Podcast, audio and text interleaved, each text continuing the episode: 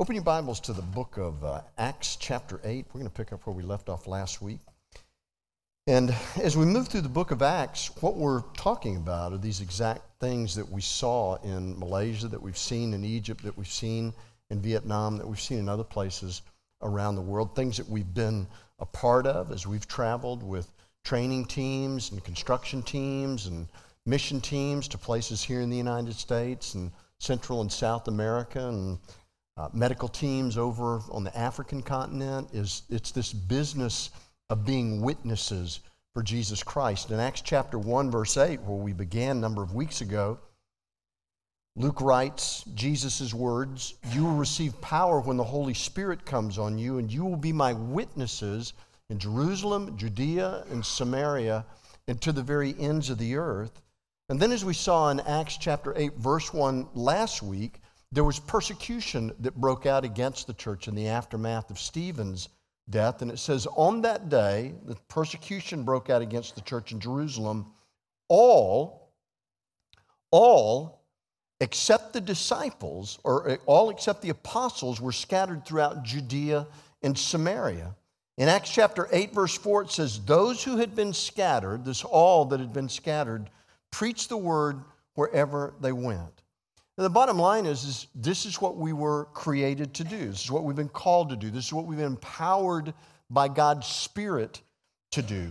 It says, all except the apostles were scattered. These were not professional clergy that were scattered. These weren't ministers. These weren't the preachers that had been scattered. These were regular people. These were, as Carolyn said, these were normal people that were scattered. Luke says they preached the gospel. The Greek word translated preached here means literally that they shared good news, or they shared the message of good news, or they proclaimed good news. But those who were scattered and who were doing this sharing weren't professionals. We have this, we have this idea in our head when we hear that word preached, when we see it in the text, when we see it in Scripture, when we hear people talk about it, we hear preached, and immediately we think, well, that's a job for the preacher.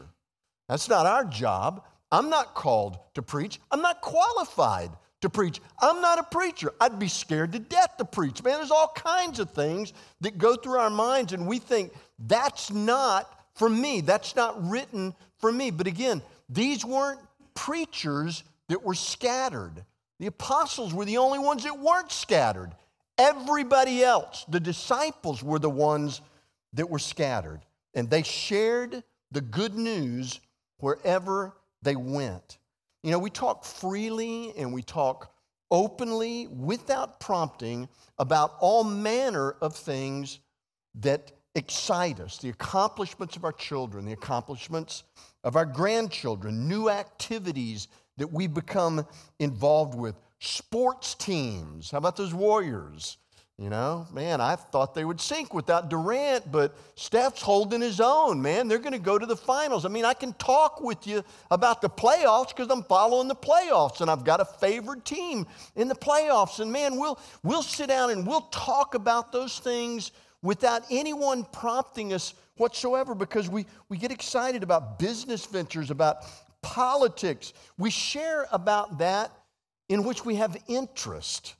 The first century disciples were consumed by the gospel. They had to share about the good news of Jesus. This was the thing about which they were excited. They, they couldn't contain themselves. They were, they were compelled to share about Jesus. And they were compelled to share about Jesus because Jesus had made this incredible difference. He'd brought this incredible change to their lives. They knew it, they understood it. Their lives were never going to be the same again.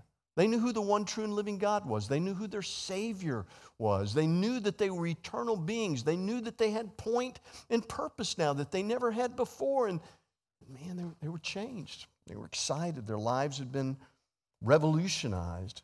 They were fulfilling the purpose that Jesus had declared for them. You will be my witnesses this is the reason that God has given us His Spirit, that we might have power to be witnesses for Jesus. The, the Spirit of God, Paul tells us in Ephesians chapter 1, and I've said this many times, Paul tells us that the Spirit is the seal of our salvation, that He's the guarantor of our salvation, that the Holy Spirit within us is the way that we know that we're saved. I've, I've, I've shared with you many times. I, I know I'm saved when I'm doing well, when I'm following the prompting and the leading of the Holy Spirit, because typically that's a leading and a prompting in which I would never engage apart from the Holy Spirit, regardless of what ministry, what activity it is that I may be engaged in. If I can look at it and go, clearly this is something that the old Charles White would have never done, I can look and say, then it's the Holy Spirit at work that's doing that. It's not the Spirit of Charles, it's the Spirit of God. And even when I'm doing that, which I know I shouldn't be doing, the conviction of the Holy Spirit and the reality that this is not what I'm supposed to be doing. This is not an activity that I should be engaged in. This is not an attitude that I should be entertaining. Those things affirm for me that change has taken place in my life, and certain things are acceptable and certain things are no longer acceptable. But that's not by way of the judgment of Charles, that's by way of the, the compunction, the compelling of the Holy Spirit of God. But the Spirit of God that has been given to us was not given to us simply to make us confident of our salvation. God didn't give us His Spirit and the Spirit's power just to be confident and comfortable ourselves. God gave us the Spirit and the Spirit's power so that we would be powerful witnesses for Him. That's the reason the Spirit was giving. And as we give witness to Christ, by the power of the Spirit of God, we have confidence of salvation because we see the Spirit at work. When we resist the Spirit, the Spirit's trying to work. We have confidence of the Spirit because the Spirit of God is at work within us. But that power of the Spirit was given to us so that we would be powerful witnesses. In Acts chapter 8, verse 5, we learn about Philip, one that was to be a powerful witness for God. Philip went down to a city in Samaria and he proclaimed the Messiah there.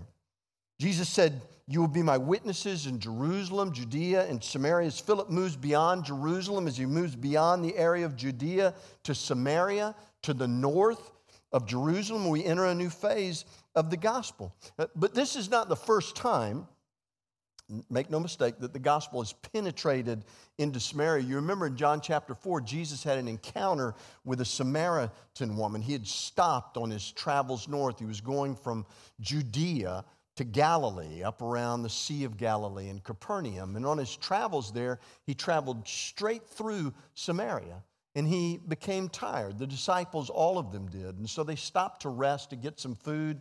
He, by a well, a Samaritan woman comes out. He asks her for a drink, and she says, Why would you, a Jew, a man, ask me, a Samaritan woman, for a drink? She's shocked by the request, befuddled.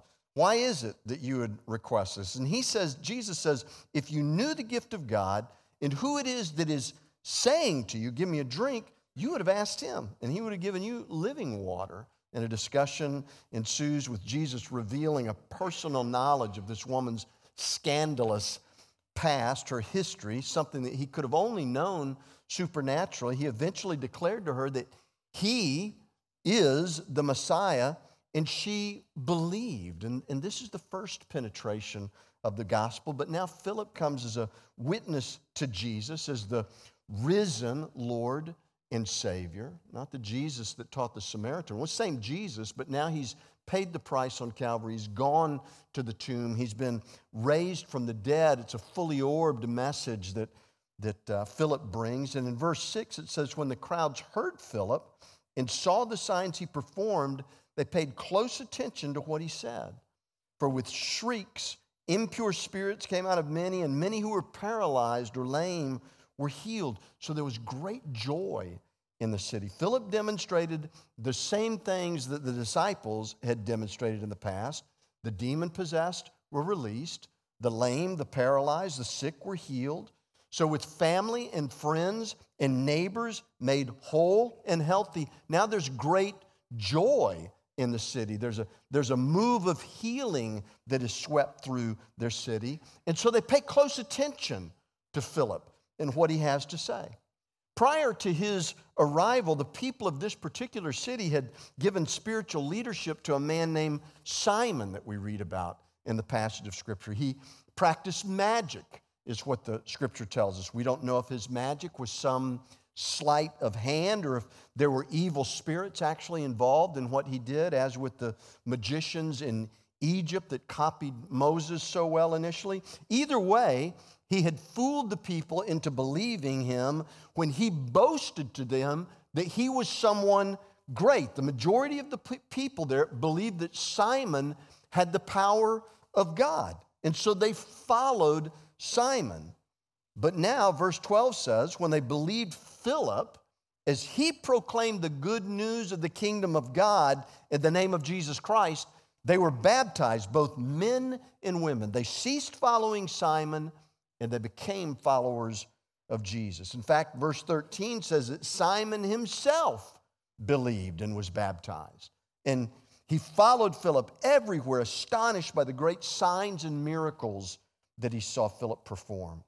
In verse 14, we're told that when the apostles in Jerusalem heard that Samaria had accepted the word of God, they sent Peter and John to Samaria. See, God was doing a new work now. The gospel was spreading beyond the temple courts, beyond Jerusalem, beyond Judea, up into Samaria. And the apostles had to see this for themselves.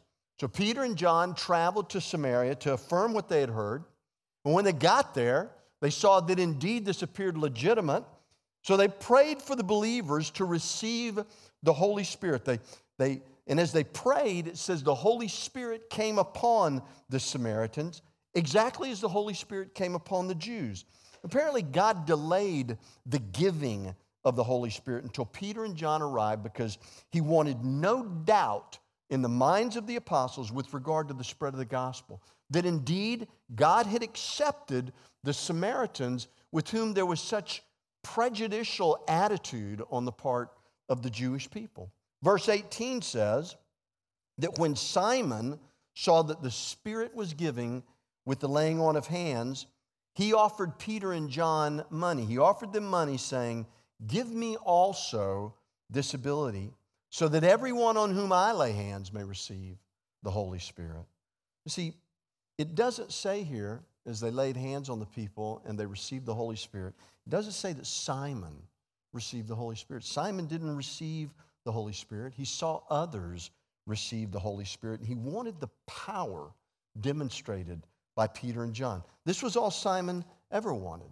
He didn't believe Jesus as Lord and Savior. When he believed, it was a belief in the power that Philip had displayed. That's why he followed Philip everywhere he went, so amazed by what he did. He saw the power displayed again when Peter and John prayed and laid hands on the Samaritan disciples, he longed for power. He was willing to spend money to get it, and he believed that power had something to do with Jesus. So, this is where he was looking for the power. What we see in the story of Simon is that there is belief that results in salvation, that belief on the part of the Samaritan disciples, and there's a belief that does not. Simon believed and was baptized, but he did not experience salvation. James 2:19, James writes, "You believe." He writes to, to Christians in general. He says, you, you believe that there is one God. Even the demons believe that and shudder. James has argued that actions accompany legitimate faith. Simply believing is not enough. True faith in Jesus results in actions that are compelled by the Spirit of God. We do that which that Spirit residing within us now compels us to do. James said, even the demons believed in God. They're familiar with Jesus, but that belief is not belief, it is not faith unto salvation. You see, it is possible to believe the truth about Jesus and yet reject his leadership in your life. Precisely what Simon did. In verse 20, Peter answered Simon in the aftermath of his request Man, I'll, I'll pay Give me that power. I'll pay whatever you want. Just give me that power.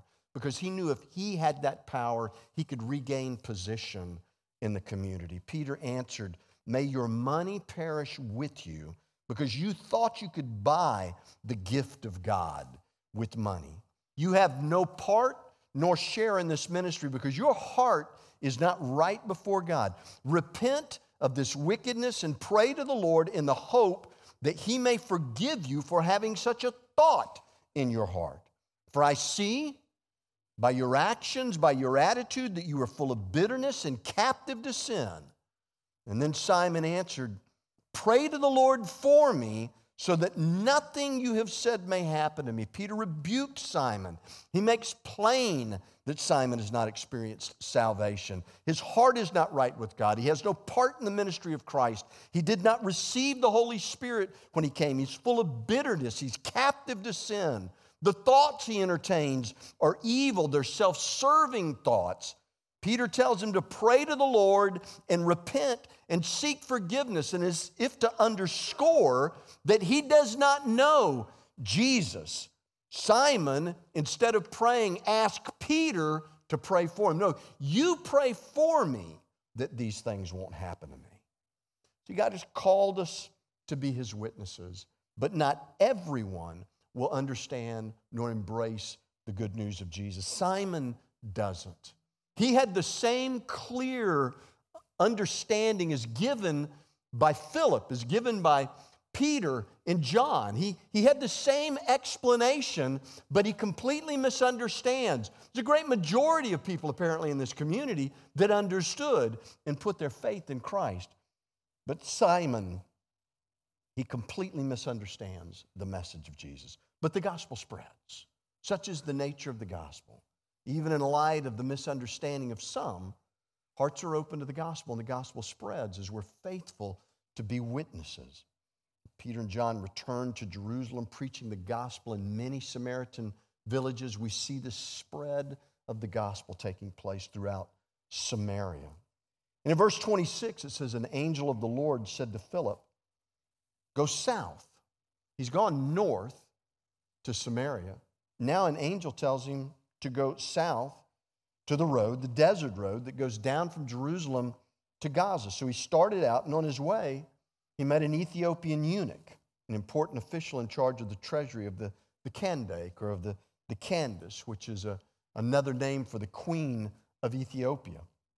This man, this Ethiopian eunuch, this one in charge of the treasury, had gone to Jerusalem to worship. And on his way home, he was sitting in his chariot reading the book of Isaiah the prophet.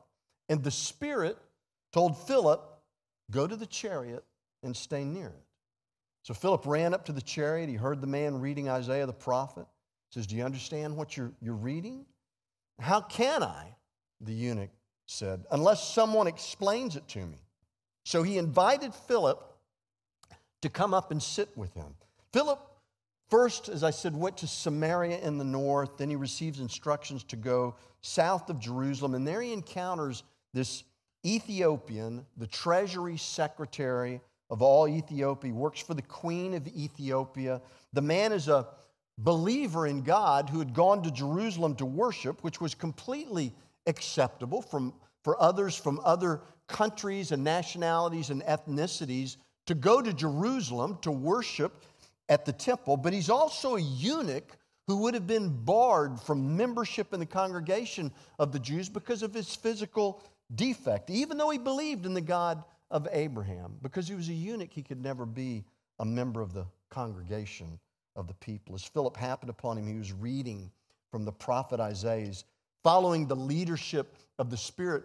Philip inquires the man. He approaches him, asks if he understands what he's reading. And the Ethiopian says, No, no. And he invites Philip up to explain it. Verse 32 says, This is a passage of scripture the eunuch was reading. He was led like a sheep to the slaughter, and his lamb before his shears is silent, so he did not open his mouth. In his humiliation, he was deprived of justice. Who can speak of his descendants? For his life was taken from the earth. And the eunuch asked Philip, Tell me, please, Who's the prophet speaking about, himself or someone else?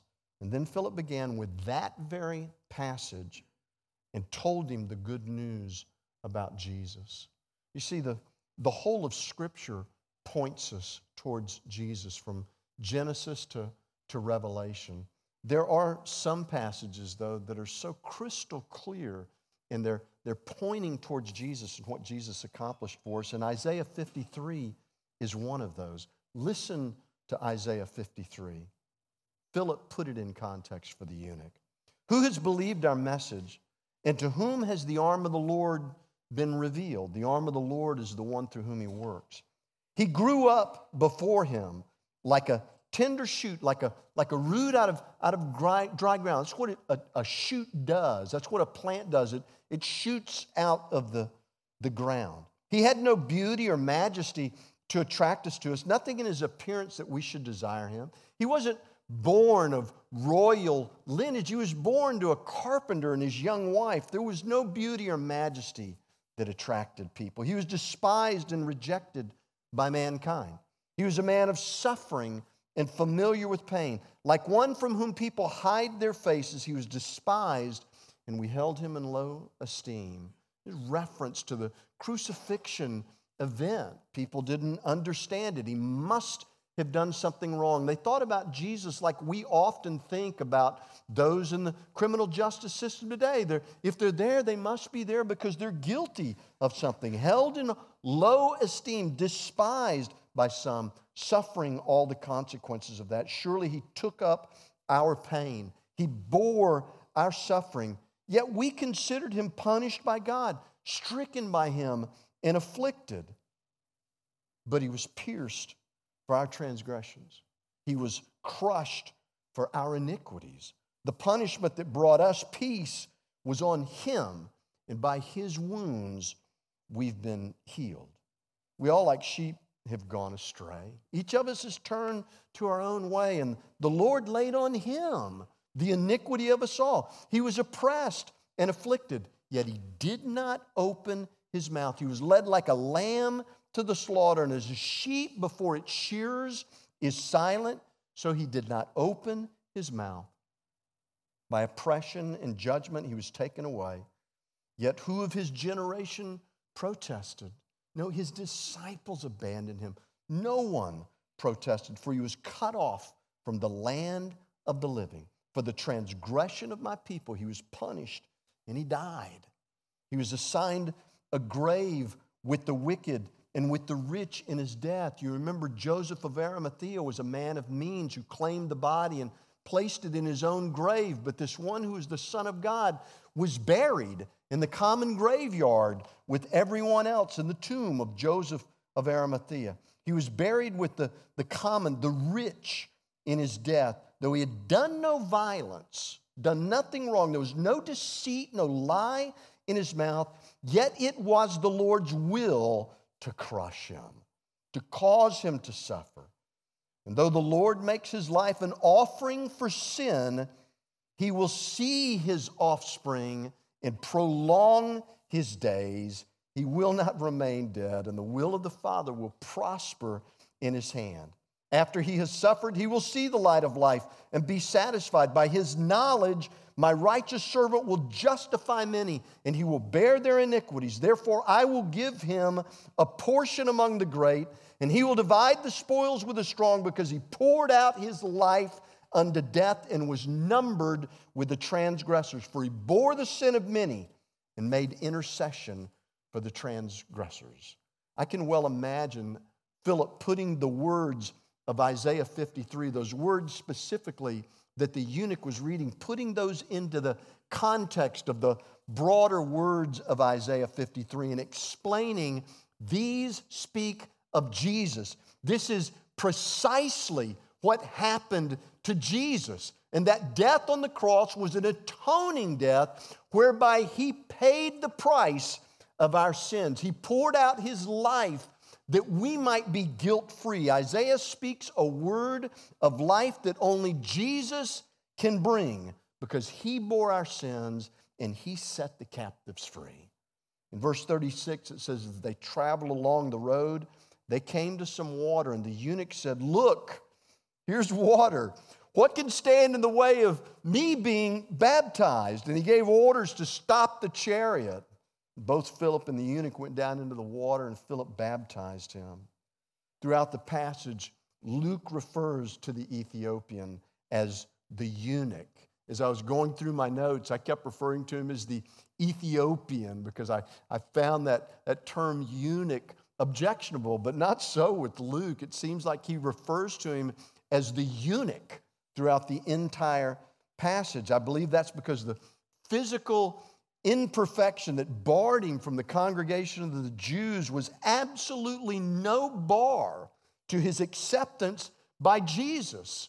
Whatever imperfection there is in our lives, it is no bar. It does not prevent us from being accepted by Jesus. I, have shared with you, I believe I probably shared last week, that when I came to Christ and I, I spoke on the phone with my friend John McEwen, and he said, Do you, do you want relationship with Christ? I, I said, Yeah, but I believe that ship sailed. There's too much water under the bridge. There's too many imperfections. I've done too much wrong.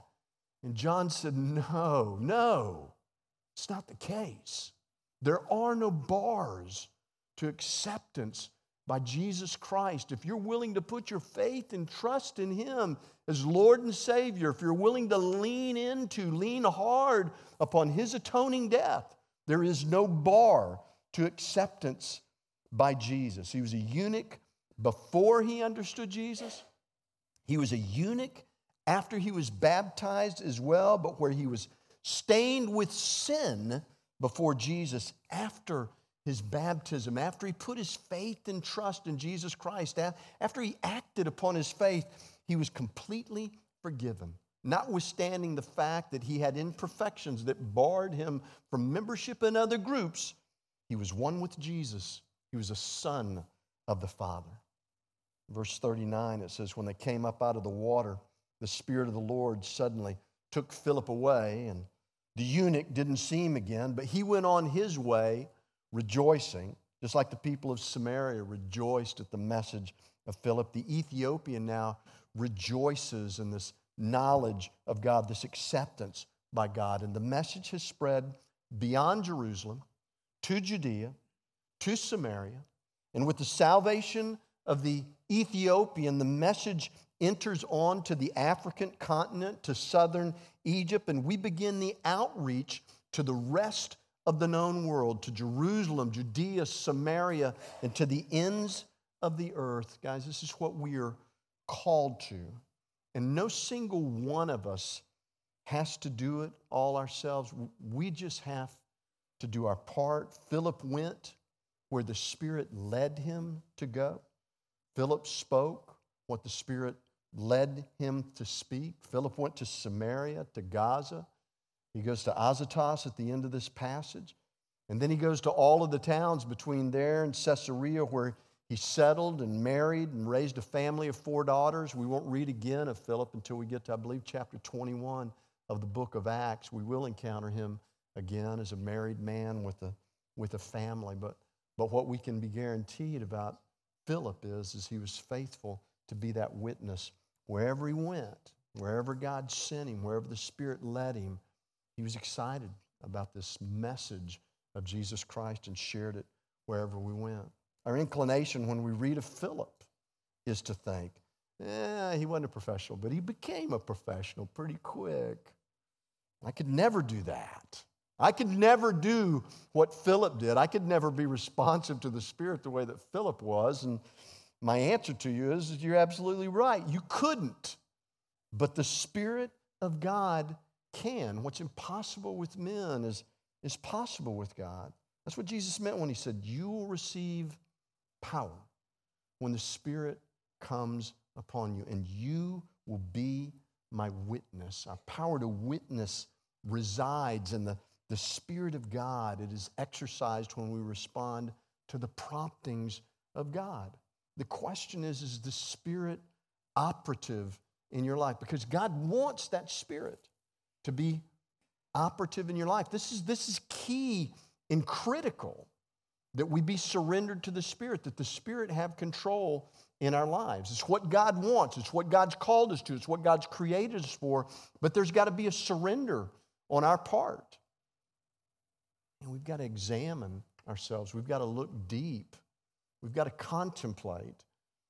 What are those areas? And this is personal for me, man. I, I struggle with this. What are those areas in your life that as of yet are unsurrendered to God? What is it that you're, you're holding on to? You've given a bunch of things to God. I don't mind traveling to Malaysia. I can get out of my comfort zone, go to another country and eat other food and be in, you know, places I'm unfamiliar with and navigate airports by myself. And I'm a big boy. I, you know, I can do those things, and that's not discomforting greatly. I, my, my experience going into prisons has taught me that I'm, I'm more like them than I am a lot of people on the outside. That, that uh, you know, that's, that's not a discomforting thing for me. Some people are, man, I could never do that. They see the bars and the wire and they just, they freeze up and they think, and so I, I, I can do that. But there are other areas of my life. I mean, we do what we're comfortable with, is what we do, you know? If something's not intimidating to us, and, and Steve will jump off a bridge with a bungee cord tied to his ankles. I would never do that. I, I can't even figure out why that would be comfortable to anybody, but he's, he's, he, he's comfortable doing those things like that. You know, we we do that with which we are comfortable, and that we're not comfortable with, we're resistant to. And the Holy Spirit wants to come in in those areas of discomfort in our lives and move us beyond our comfort zone. Because listen, uh, there's, I'm not real sure what glory is gained by God when we do that which is comfortable. Because if we do it based on our own strength and our own comfort, then it's real easy for us to get credit for it. But when we do that which is out totally outside of our comfort zone, when we do that which is totally uncharacteristic of us to do, then God's the one that gets the credit for it. We've got to give credit to God because we're looking at what we're doing and going, this is not me. I would never do this. I would never do this. What areas of your life are you holding on to comfort? I mean, you're doing some things for God, but now you can look and go, and I've, I've become comfortable. I can do these things. I've become comfortable with these because is the way God works. It's, a, it's progressive. He moves us beyond our comfort zone. We become comfortable eventually. And He moves us beyond our comfort zone again. And we become comfortable eventually. Then He moves us a little farther beyond our comfort zone. And this is until we see Him face to face. This is the growing in Christ that He's called us to as we're witnesses for Him wherever we go. Wherever we go. You stand.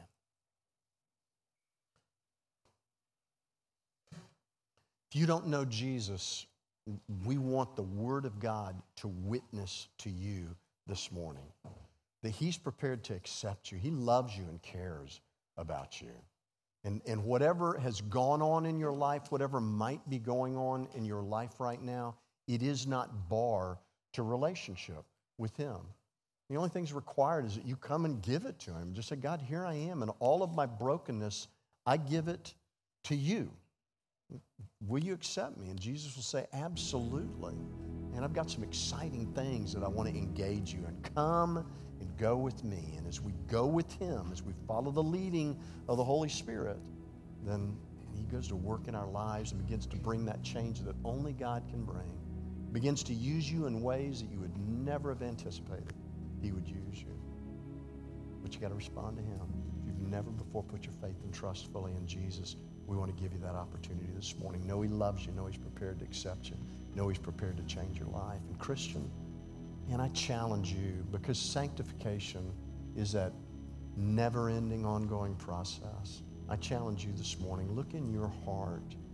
What are you holding on to that's a source of comfort for you that man, God wants to move you beyond?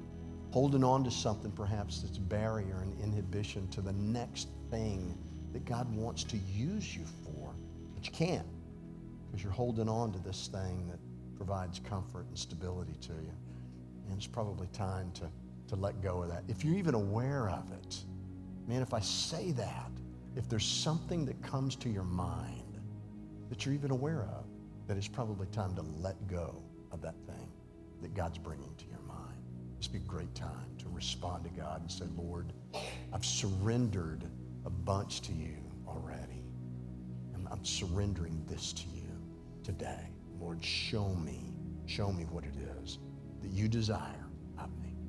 Just give it to God this morning. You respond to God. He's here, and He wants to interact with you. You respond to Him.